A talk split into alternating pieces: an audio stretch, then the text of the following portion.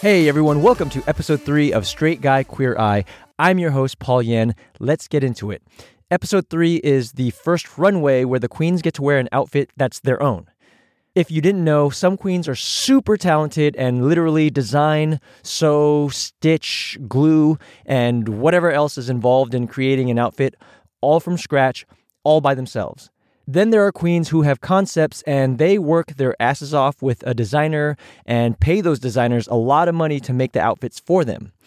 And so many of these outfits are fucking amazing. I've had so many people reach out to me uh, when I started this podcast to say they've never watched RuPaul before.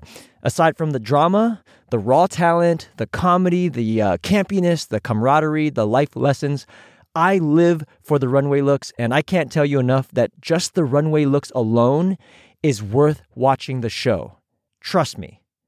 As always, we have an ethics statement that I want to make clear. Being straight gives me privileges that the queer community does not get. I am not an expert in queer culture. I do not know firsthand the trauma, the drama, and all the other homophobic bullshit that queer people deal with on a day to day basis. I'm also not a therapist, a psychiatrist, or a psychologist. As host of the Straight Guy Queer Eye podcast, I'm here to listen and to learn about the queer community and hope to pass on that knowledge to like minded people who want to make some sort of difference in the queer community and their own community. On to the quick recap of episode 3.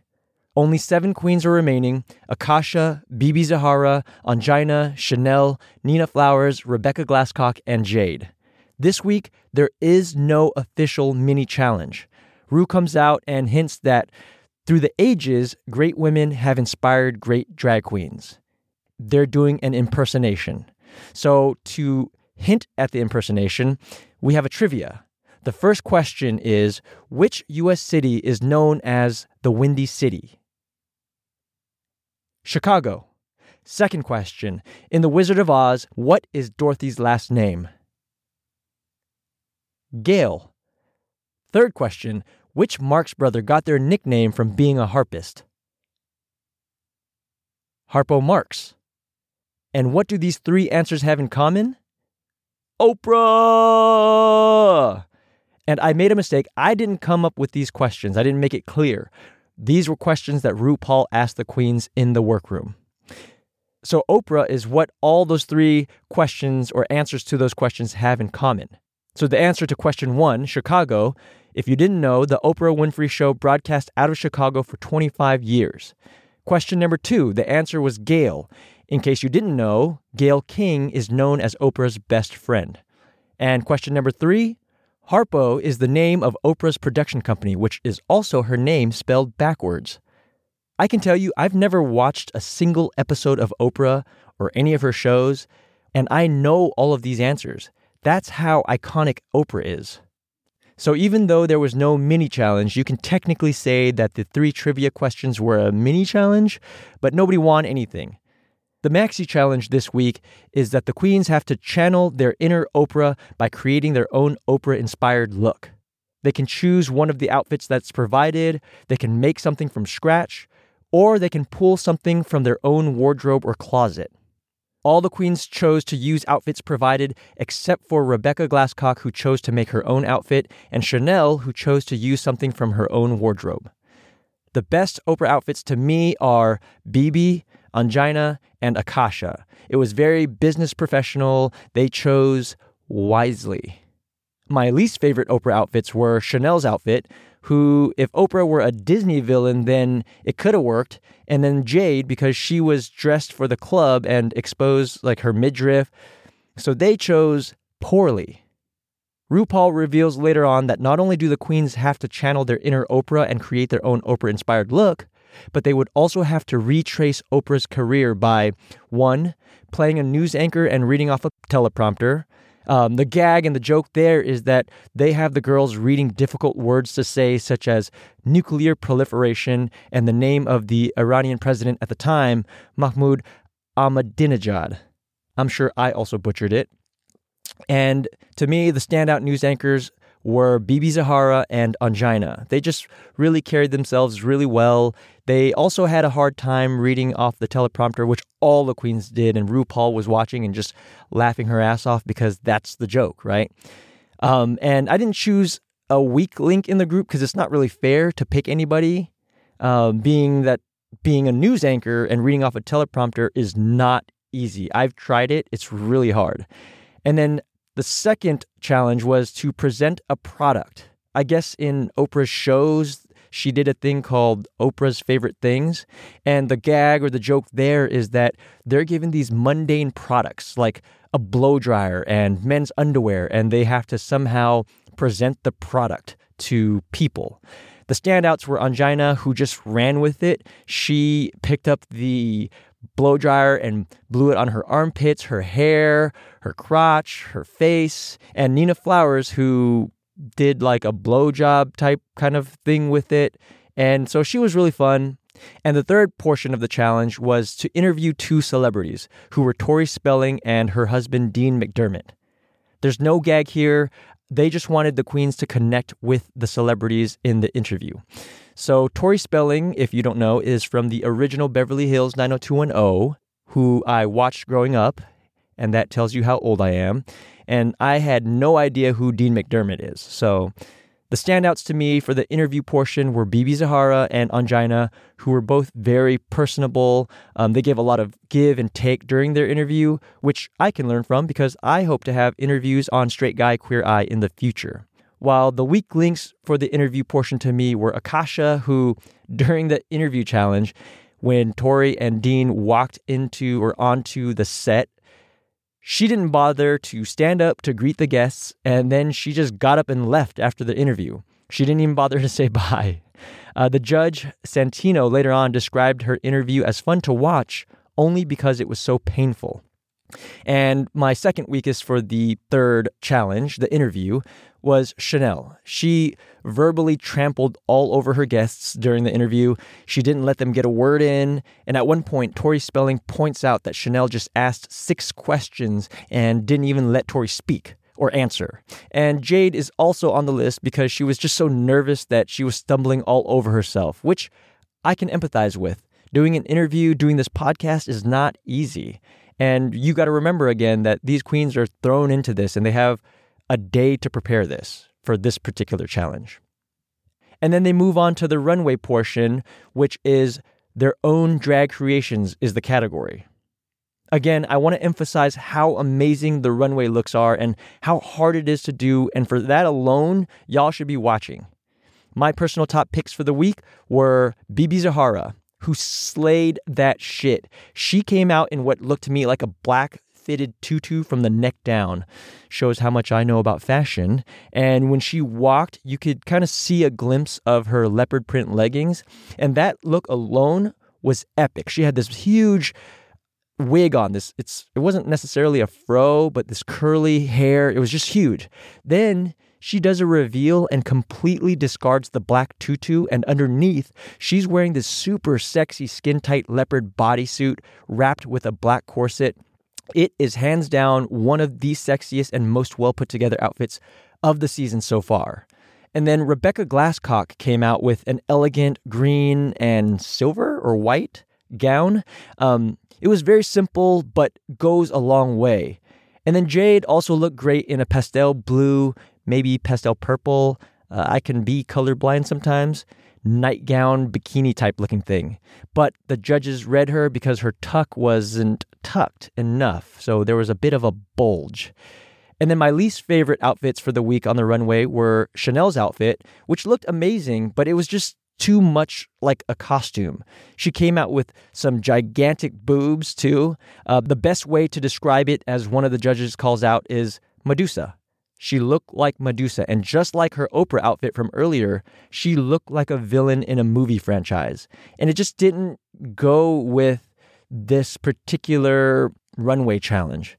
And for those of you who don't know, when it's time to perform, some of the queens wear a, it's called a breast form, I guess, which is basically like a breastplate of armor and has whatever size boobs they want to go along with their look. And I do have to mention that Akashia's runway outfit was beautiful, but unfortunately for her, she fell on her booty as she was walking the runway. And to her credit, as one of the judges, I think the guest judge points out that she recovers by spinning on her booty and then she gets up. but she struggles on the runway the rest of the way because her foot kept getting caught on the train. And then Rue later says that any good queen is going to know to test walk in the gown beforehand. These are kind of little cool things that you, when you see supermodels or drag queens walking, you think it's easy, but they practice this, it's their craft. And so RuPaul points that out and gives her a good tip for future reference. Spoiler alert if you haven't watched the episode and don't want to know who wins and who goes home, this is where you should go and watch the episode. I'm telling you, watch RuPaul's Drag Race. So many people have reached out and they are telling me that they love the podcast, they, they enjoy the podcast, but they actually don't watch RuPaul's Drag Race, which is fine because I didn't watch it until five years ago. But watch the show, it's so good, everybody. The guest judges for the week are top Hollywood media consultant Howard Bragman and actress, comedian who was on eight seasons of Mad TV and fittingly an Oprah impersonator, Deborah Wilson Skelton. The queens who were safe or still in the race were Ongina, Nina Flowers, Rebecca Glasscock, and Jade. The winner of the week, who was granted immunity for the following week, is BeBe Zahara. She was gorgeous. You have to see it to believe it. I can't, my description doesn't do it any justice watch the show. Which means the two bottom queens were Akashia, this is her third time at the bottom, and Shannel, who RuPaul says needs to stop trying to be perfect, to open up her heart, and to listen more. They had to lip sync to The Greatest Love of All by the one and only Whitney Houston. I think they both brought it, but at one point, Shannel's Medusa headpiece comes off mid song, and just like when Akashia fell during her runway walk, Shannel recovers and locks in even more and just goes for it, which ironically is the vulnerability that RuPaul was looking for in Shannel, and it came just at the right moment. And so Shantay Shannel stays, and Akashia, who survived two previous lip sync battles, sashayed away. These are the things that stood out to me in episode 3 of RuPaul's Drag Race. Dean McDermott, who again, I had no idea who he was, this good looking, tall guy married to Tori Spelling, he was confident enough to come in during the interview portion and he gave each queen a kiss. That to me says that you're a confident man. It didn't turn him gay. He's being a pleasant, kind human being. And then after, when Tori and Dean come to visit the girls in the workroom, he even puts on heels and tries to strut in them. He's embracing something that is out of his typical lifestyle. And the benefits of that are one, he's solidifying his confidence. It's not something that's going to turn him gay, like I already said, if he wasn't already gay. That's just not how it works. And two, he can appreciate all the women and the queens who can rock it in heels. It's not easy. And he, I mean, to his credit, he didn't trip or fall or anything, but he definitely couldn't strut. And in later seasons, man, you see girls dancing in it, uh, in heels. You see them doing backflips, death drops, which I'll explain to you what those are later. And so it's just, it makes me happy to see a straight man who can confidently come in, embrace the queer community, embrace the drag queens, walk in heels, give them kisses, hugs, whatever whatever it may be and walk away. He's still a straight man to this day, and this was in 2009. So for all of you who are afraid of turning gay, hold your horses because that's not how it works. Another thing that stood out to me was that during her interview at the beginning of the episode, Akashia opens up and shares that she got kicked out of the house at 17 years old, mainly for being gay, and she had to depend on herself, and so she does what she sees fit.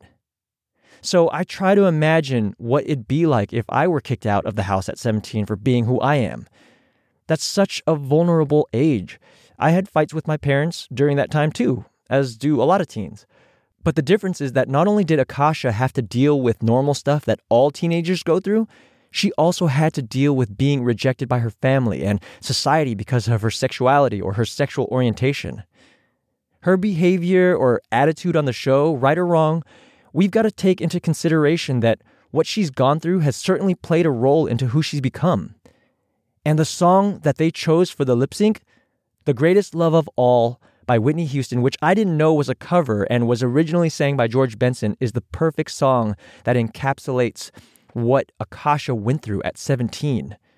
It's such a powerful song on so many different levels. What stood out to me most are the opening lyrics because of what's going on politically across the country. The lyrics read as follows I believe the children are our future. Teach them well and let them lead the way. Show them all the beauty they possess inside. Give them a sense of pride to make it easier. Let the children's laughter remind us how we used to be. So instead of demonizing hate groups such as the KKK or neo Nazis who are actually teaching hate and intolerance to children, these groups are demonizing the queer community and people of color. They're banning drag queen story hour and drag shows. They're calling the queer community pedophiles and they're just spewing hate speech. But it's often those who scream and yell the loudest that actually have something to hide. It's baffling. If you're not into drag queens or drag story hour, then don't go to drag shows. Don't take your children to drag queen story hour. But leave those alone who don't mind it, who love it, and who want to teach their children to love everybody. But in the face of it all, the song goes on to basically tell you that the greatest love of all comes from within yourself. But I want you to imagine how much easier it could be for people, for the queer community, if we love them for who they are. I can honestly say that I've never gotten emotional listening to a song the way I did to to this song before. And it's just really touching and it's the timing of it is perfect. It came out in the 70s, 77 I think when George uh, Benson sang it. And of course when Whitney Houston covered it, it just blew up. But if you haven't heard the song before or if you haven't listened to it in a long time, please do. It's a beautiful song. And I want to leave you with a short and simple qu- sorry, a quote from it. Find Find your strength in love. Thank you so much for taking the time out of your day and spending it with me. I hope you tune in next Monday for episode four. If you're enjoying Straight Guy Queer Eye, please get the word out and share it with everyone you know. You can follow Straight Guy Queer Eye on Instagram and Twitter at SGQE Podcast. You can send comments, suggestions, and feedback to sgqepodcast at gmail.com. And remember, be human be kind.